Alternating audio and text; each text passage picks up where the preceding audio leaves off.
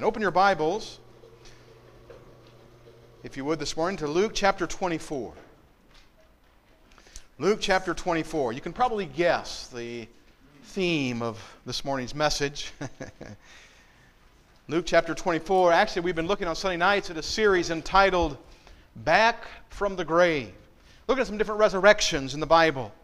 Uh, that's been our Sunday night series. Well, this morning we're bumping this one up into our morning service. Back from the grave, our Savior. Luke chapter 24 and verse number 13. And if you're able to stand, would you stand with me as I read these opening verses together? If you're not able, we understand that. But if you're able to stand with me in honor to God's word, let's follow along as I read. Luke 24, beginning with verse number 13. It says, And behold, two of them went that same day to a village called Emmaus which was from Jerusalem, about three score furlongs. And they talked together of all the things which had happened. And it came to pass that while they communed together and reasoned, Jesus himself drew near and went with them. But their eyes were holden that they should not know him. And he said unto them, What manner of communications are these that ye have one with another as ye walk and are sad? Let's pray. Father, bless the time in your word this morning. Encourage us through it.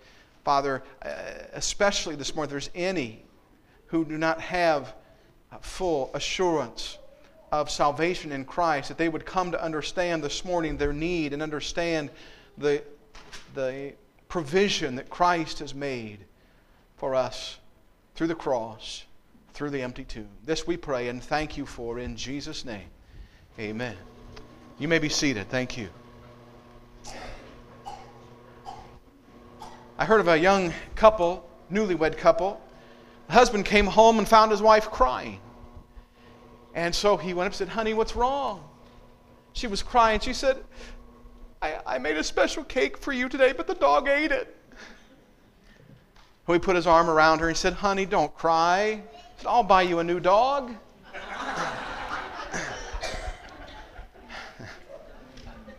Sadness.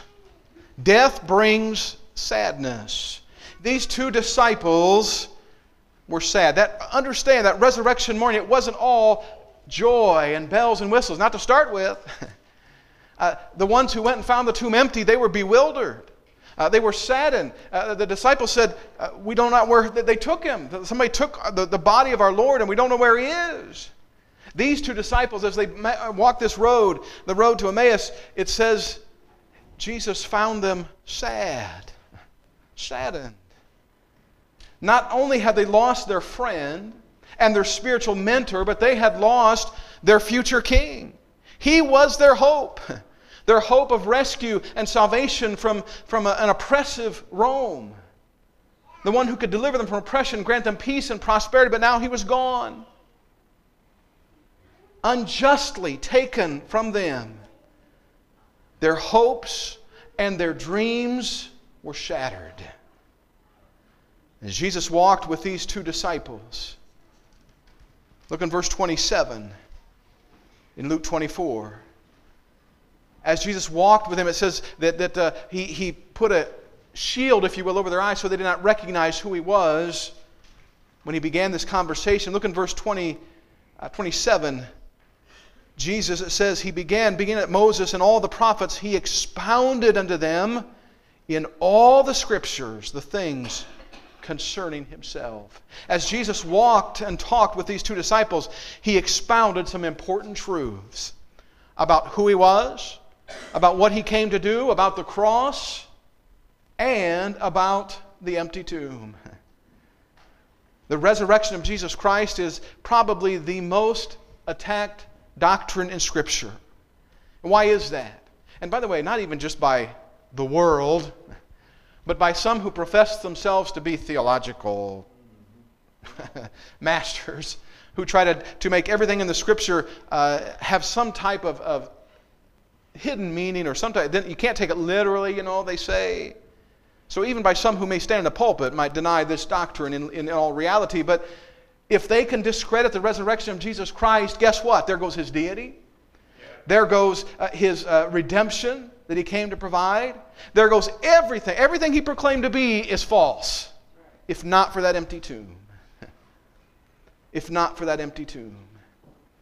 His resurrection was not just some spectacular historical event. It not only affects the past, but it affects uh, our lives every single day. And it has a bearing, by the way, on our future, the hope that we possess as believers. And so, as Jesus des- under, described these things, he probably didn't use a three point message, okay, with alliterate, but I'm going to I'm going to put it into three points this morning. Through the resurrection, Christ revealed some things. Number one, he revealed his divine plan. His divine plan. It says, you notice again, verse 27, he expounded unto them in what? All the scriptures. You see, the coming of Christ and what he came to do is recorded not just in Matthew, Mark, Luke, John, Acts, and the book of Romans. No, it's recorded all through, little song we learned when we were a kid, but all through the, the scriptures. In fact, beginning all the way back in Genesis chapter 3, verse 15, a Savior, a coming Savior, is prophesied. And so this was not some recently devised plan of God. God didn't have to, to, to scrounge and try to come up with a backup plan because the, the, the uh, Adam and Eve messed it up or that because the devil somehow threw a wrench in the gears there at the cross. No, this was all part of God's divine plan for you and for me the prophecies of a coming Savior uh, who would suffer and die for the sins of the world. I mentioned beginning in Genesis 3.15, but all through the script, all through the Old Testament, we find those prophecies of the one who would come to die, not the least of which is found in Isaiah chapter 53, right? Amen. 1 Peter chapter 1 verse 20 uh, says Christ's sacrifice was foreordained before the foundation of the world. In other words, before Adam and Eve were ever put on this earth, God knew what was going to happen and he had a plan already already devised. Right. And by the way, I've said this before, but let me just reiterate. When God declares something to be, it's done. It's good as done. And so that's why it says he was slain before the foundation of the world. It was already done, even though it had not happened in time yet, because God is God.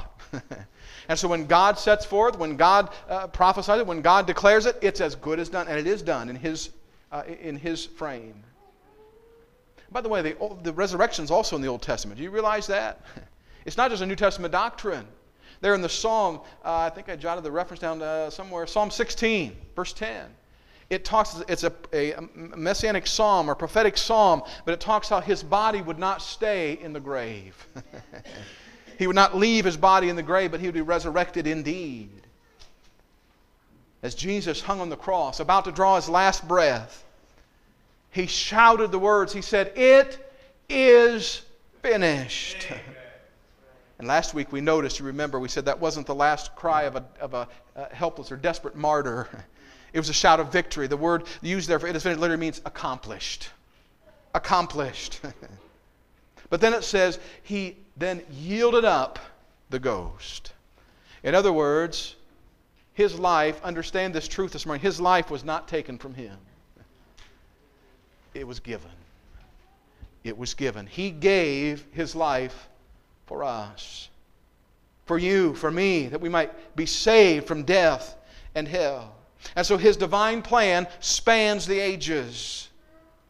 His death and resurrection were necessary. Number one, they was necessary for the remission of sin.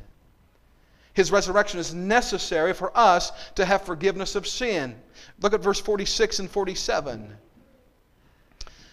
here in Luke 24, where he says, Christ, uh, Jesus said to them, Thus it is written, that is, this is in the scriptures, but thus it is written, and thus it behooved Christ, it was necessary that Christ suffer and arise from the death, death the third day, and that repentance and remission of sins should be preached in his name among all nations, beginning at Jerusalem. You see, if Christ, in fact, in 1 Corinthians 15, verse 17, Paul said, If Christ be not risen, then it says, Our faith is vain. And then he goes on and says this, and you're still in your sin. so if Christ, yes, the, the, the cross is our redemption, but without the empty tomb, the cross would mean nothing. Paul said, if Christ is not risen, our faith is vain, and you are yet in your sin. If there is no resurrection, there's no hope for any of us. You see, Christ came not just to be a master teacher, He did not come to start a movement or to become a martyr He came to be a Savior. He came to redeem and to save souls, to, to, to die uh, and be raised that we might experience life eternal. Listen, if He came merely to be a, a martyr, to die a martyr's death, then it all ended at the cross. yeah. But it didn't. It didn't stop there. Not only is his death and resurrection necessary for the remission of sin, but also his resurrection is necessary for the receiving of the Spirit. In verse 49, Luke 24. He says, Behold, I send the promise of my Father upon you, but tarry ye in the city of Jerusalem. Wait here, he says, until ye be endued with power from on high. And we read about that in Luke's uh, account there in the, the book of Acts. When he talks about how Jesus went away and they went to Jerusalem, they waited, and, and what happened? 50 days later, right? The Holy Spirit came and fell upon man. But remember, Jesus told his disciples, He said uh, that if I go away, He said, expedient, it's necessary I go away from you. He said, but if I go, He said, I'm going to leave, I'm going to give you another comforter. Jesus was their comforter while He was here on earth.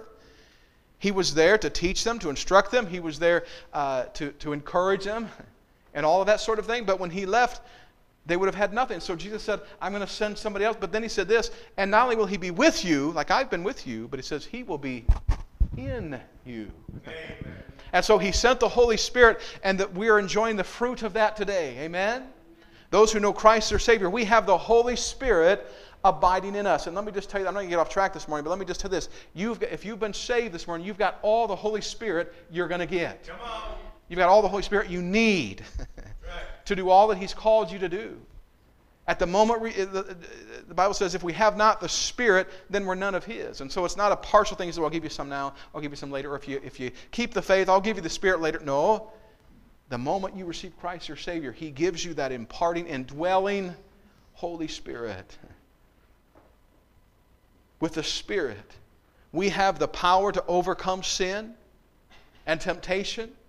We have peace that we belong to Him, peace that He will take care of us. We have the strength and enabling to carry out all the commands of God, all found in the Holy Spirit. And He is the seal of our salvation, by the way, the guarantee that, that uh, Christ left with us, God left with us, to, to guarantee us that we're going to make it to heaven as believers. If you've trusted Christ your Savior, you possess the Spirit, uh, and He's not going to let go of you, all right? We've got His stamp, the Bible says. Seal until the day of redemption. So Christ revealed to them his divine plan, what he came to do, his death, his burial, his resurrection. Secondly, if you'll go with me to the Gospel of John, the very next, next book, John chapter 20, he revealed his divine person.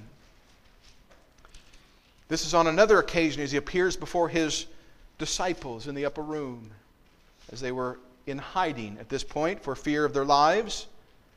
Jesus entered into their midst through the locked doors and all of that. But look in verse 24 of chapter John chapter 20. Not only did he reveal that his divine plan, but also his divine person. His divine person. Verse 24 says, They said, therefore, among themselves, let, not, let us not rend it, but cast lots for it. I'm in the wrong chapter, aren't I? Chapter 20. I was in 19. Sorry about that. Chapter 20, verse 24. It says, But Thomas, one of the twelve, called Didymus, aka Doubting Thomas, but it says he was not with them when Jesus came. It says the other disciples therefore said, We have seen the Lord, but he said unto them, Except I shall see in his hands the print of the nails, and put my finger into the print of his nails, and thrust my hand into his side, I will not believe. And after eight days again his disciples were within, and Thomas with them. Then came Jesus, the doors being shut, and stood in the midst and said, Peace be unto you. And then said Thomas, saith he to Thomas, Reach hither thy finger. Behold my hands. Reach hither thy hand and thrust it into my side. See, Jesus heard what he said, even though he wasn't there. Omnipotent, he's God. But he says, And be not faithless, but believing. Verse 28 Thomas answered and said unto him, Lord, or my Lord and my God. And then verse 29, Jesus said unto him, Thomas, because thou hast seen me, thou hast believed. Blessed are they that have not seen and yet believed. Jesus declared to them his divine person. Now, Thomas, we know here again, he, he, he wasn't there. He had to see for himself. He said, I'll believe it when I see it. and boy, we can sure criticize Thomas, can't we? Yeah. I've talked about this before. I'd hate to be one of the apostles, impetuous Peter, doubting. They're known for that title all their lives. uh, for one, uh, maybe yes, big error, but error in judgment. Okay.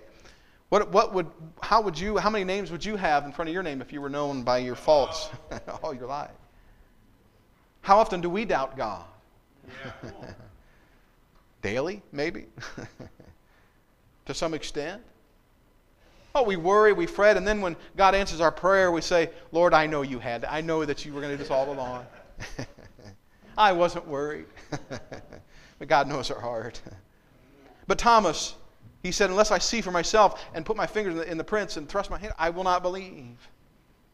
But look at verse 28. Thomas didn't have to do that, by the way. When Jesus appeared, he just had to see him. And then he said this, My Lord and my God. I can't help but think, it doesn't tell us here, but I can't help but think Thomas dropped to his knees. he said, My Lord and my God. Now, in that simple statement, Thomas gave the strongest testimony to the deity of Christ ever to come from the lips of mortal men up to this point. he said, Not just my Lord, but he called him my God. My God. I had someone tell me of a different persuasion, if you want to say that faith wise. That, well, that was just an expression of speech. He, didn't, he really wasn't saying, calling God. And my response was, You mean Thomas took the Lord's name in vain? That's what it would be, right? no. Jesus, the fact that Jesus allowed Thomas to call him God is proof of his deity, is further proof. He accepted such worship because Thomas had spoken the truth. Matthew 8 2, 2 says, There came a leper and worshiped him. Matthew 9 18, there came a certain ruler and fell down and worshiped him. Matthew 14 33, they that were in the ship came and worshiped him. Matthew 28 9, they came and held him by the feet and worshiped him. Jesus received the worship because uh, he, he deserved it. If Thomas had spoken falsely, Christ surely would have done what Peter did. When Cornelius, remember the story, when Cornelius fell down, when Peter appeared, fell down and began to worship him. And what did Peter say? He said, Get up! I'm but a man just like you. and so we're not to bow, let me just add this in here. We're not to bow at anyone's, any man's feet, okay? I don't care what outfit they may have on. I don't care what they look like, what they, who they profess to be. In fact, the book of Revelation when John, after he received the revelation that we read about, the vision uh, that he records there, it says uh, the angel, or no, he says that, that uh, John fell down at the feet of the angel, began to worship, and the angel said, No, worship God only. and so understand the significance. My Lord and my God. Jesus received the worship of angels, he received the worship of men. By the way, can I say this? This will make your head spin a little bit. He even received the worship of God the Father. right. In the book of Hebrews, when he said, Thy throne, O God the Father, if you read talking to the Son, God the Son said, Thy throne, O God, is forever and ever. God the Father called Jesus the Son God.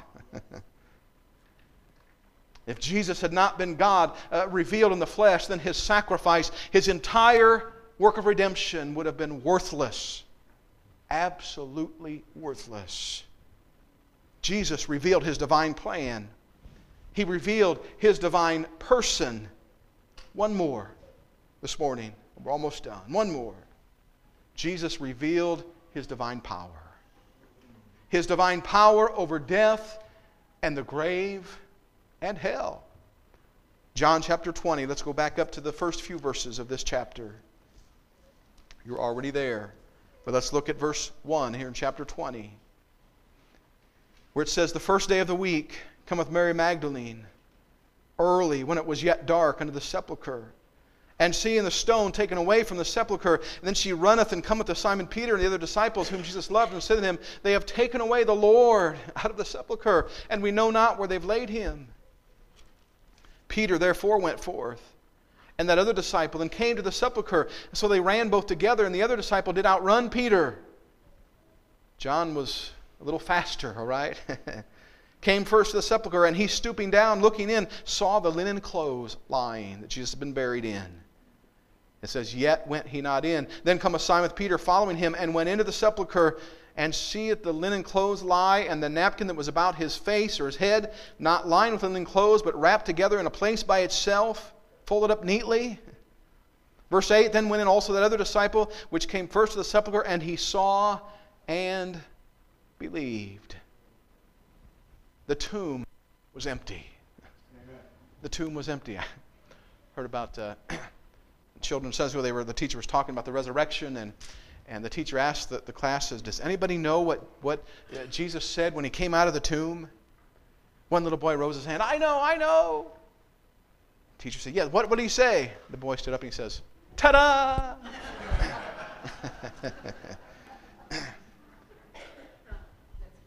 Well the empty tomb was not the work of human hands.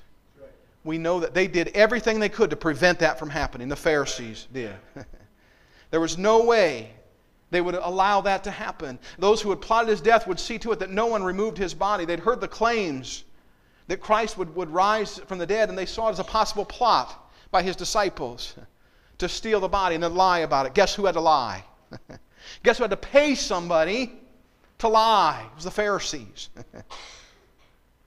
They're the ones who had to fabricate a story. The stone, the seal, the guards, all the safeguards in the world could not prevent Jesus from leaving that tomb. The critics, I've said this before, the critics say, prove he's risen. No, no. you prove to me he did. The tomb was empty. Burden of proof's on you, bud. the tomb was empty with no explanation except by what we read, obviously, in the revealed Christ. The resurrection reveals his divine power over death and the grave, and in so doing, over hell itself. Jesus said, Because I live, you shall live also. His resurrection guarantees believers life eternal. Jesus, when talking again to Mary and Martha, remember over the death of Lazarus, he said, uh, uh, those who, who uh, uh live, live, and believe in me, though he were dead, yet shall he live. And then he says, uh, they, they shall never die. Believers in him shall never die. So, yes, this life is temporary, but as a child of God, if you're here and you've placed your faith in Christ as your personal Savior, this world is not it. the old song goes, This world is not my home, I'm just a passing through, right? My treasures are laid up somewhere beyond the blue. Because of his resurrection, we are not beholden to death and the grave. The Apostle Paul wrote this When this corruptible shall put on incorruption, when this mortal shall put on immortality, then shall be brought to pass the saying, Death is swallowed up in victory. Thanks be to God who gives us the victory through our Lord Jesus Christ. And so in his death and in his resurrection, we have what? We have victory. Victory over death, victory over the grave, victory over an eternal hell. This morning, this morning, victory can be yours. Amen. Hebrews 7, verse 25, it says, He is able to save them to the uttermost that come unto God by him. And so, if you are willing, anyone watching, if you're willing to come to Christ this morning, He'll save you to the uttermost, to the very end. In hard times, in, in, in good times, He'll save you to the uttermost. And for those who have trusted Christ as their Savior, you don't have to wait to the grave to experience victory. You don't have to wait to the grave to experience the power of his resurrection. All power in heaven and earth belong to him. All power in heaven and earth he's given to us. The power, he has power to sustain us, to keep us every day of our lives. His power is greater than any financial needs you might have. His power is greater than any uh, difficulty or problem you may face in your marriage. Yeah. His power is greater than any who may oppose us or many who may abuse us or misuse us, and He has power to heal our sorrow, to heal our grief. There in John chapter 20, I already closed my Bible, verse 27, once again, Jesus told Thomas, He told the disciples, Don't doubt, just believe. Just believe. Believe what He did on the cross for you. Believe in His resurrection. Trust Him to give you victory over sin and the struggles in your life. Again, if you're here this morning, you're watching, victory can be yours. Forgiveness can, eternal life can be yours if you'll just come to God, as He says, through faith in Christ. He'll save you to the end. The Bible says, He who comes to me, I'll never, under no, any under, in no wise, under no circumstances will I ever cast out. So come to Him today. We demonstrated this with the children Wednesday night. and he'll, he'll save us, He'll keep us, He'll secure us. But if you're not sure this morning, won't you make sure, won't you take that step? I'm not asking if you're a religious person. We have a lot of religious people on their way to hell. Can I tell you that? Yeah. I'm afraid we have a lot of people sitting in churches today listening maybe to a similar message who are on their way to hell because they've not made it personal in their lives. Right. I'm not asking if you've been baptized. I'm not asking if you've, if you've committed yourself to this or that, or if you've done this list of good things that you think earns you favor in God's sight. Cain thought the same thing, by the way. And God said, No, it doesn't work. You have to come through the blood, you have to come through Christ. And so this morning, can I ask you just to ponder in your own heart? Don't worry about anybody around you. Ponder in your own heart.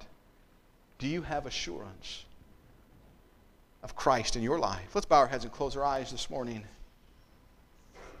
I'm not trying to speak a bunch of spiritual speech here, speak, as they say. But I want to ask you this question Has there ever been a time that you remember in your life when you made this personal? That is, you prayed, you cried out to God, confessing your need of a Savior. In other words, acknowledging that you're a sinner in need of a Savior. All of us must start at that place, at the foot of the cross. And so there have been a time that you, you acknowledge your sin before God, your need before God, and then in your heart, knowing, believing what Christ did for you on the cross, took your place, took your punishment, that you called on Him and asked Him for His forgiveness, for His gift of salvation, His gift of eternal life, and invited Him into your life. Have you ever done that this morning? Again, everything else is peripheral, everything else is secondary. You can debate other doctrines, you can debate all you want, but have you personally received Christ your Savior? If you have, He'll save you this morning. Or if you have not done that, I mean, He'll save you this morning. Uh, and He will give you all that we've talked about this morning the victory, the peace, the joy. Doesn't mean life's going to be perfect, doesn't mean there's not going to be sorrow or heartache but we'll have someone with us and someone in us, by the way, who knows what heartache's all about. And He gives us that comfort, that peace that the world can't give, the Bible says, and the world can't take away. And so, very quickly, every head bowed, every eye closed, please. I wonder if there might be even one here this morning. Maybe just even one this morning, and you say, I'm not sure. Uh, I was told that one time I went forward and I made this decision, but I don't remember. I don't remember a time in my life, or I've been going to church, and I've had people tell me I was on the cradle roll at such and such a church. Well, good for you. That doesn't save your soul. And so this morning, I wonder if there's anyone here you would say by left hand, preacher, please pray for me. I'm not sure. Young person, old person, in between person. I'm not sure. Would you please pray for me? I'm not going to call you by name, I'm going to announce you, not going to point you out, but I will say thank you. Put your hand back down. I'll pray for you. Anyone very quickly? Anyone very quickly? I'm not sure. Please pray for me. Maybe there's some watching from home that have that same doubt. This morning, you can know. You can be assured of your destination. Let's pray. Father, we thank you for this wondrous day that we celebrate the resurrection of Christ. Again, it's not a, day on the calendar that, that is held in such higher esteem, but it's just the day that we remember, the day that, that we celebrate this that impacts our lives every single day. the resurrection of our Lord and Savior, all that he endured the nights before, just a few days before, when the world counted him out. The Pharisees thought they defeated him. Maybe even Satan, I believe, thinks that he disrupted the plan of God, but no. no. Three days later, the tomb was empty. He arose from the grave, showing indeed him to be the Savior and, and the God that he said he was, that he is. Father, thank you for the assurance that we can have this morning of Christ in our heart, in our life. Father, I would ask just real quickly here, there were no indications by hand in this room, but Father, there's any here or elsewhere that does not know you as Savior, I pray right now they would take just a moment to focus their heart, their attention to you, and cry out to you in their heart God, I know I'm a sinner. I know I've fallen short of your righteousness. I believe that Jesus Christ died on the cross for my sin.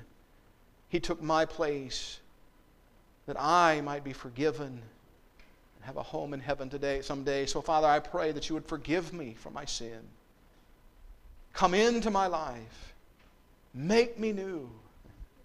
Possess me, Father, with your Holy Spirit. This I pray in Jesus' name. Amen. If we'll pray a prayer very similar to that, you will hear, you will save, you will come in. Bless as we close this service together again in a shout of victory for what was accomplished that day, some 2,000 almost years ago. We pray, we thank you for in Jesus' name. Amen. Take your hymnals. We're going to close with a song 299 in your hymnals. And we're going to sing this together. If you're here this morning, you have any need whatsoever, the altar is open. We have those who would be willing to come and pray with you if you just want to spend some time alone in prayer. But especially, especially if you're not sure uh, of, uh, of your eternal destiny. Get that taken care of today. What better day on this blessed resurrection morning? Amen.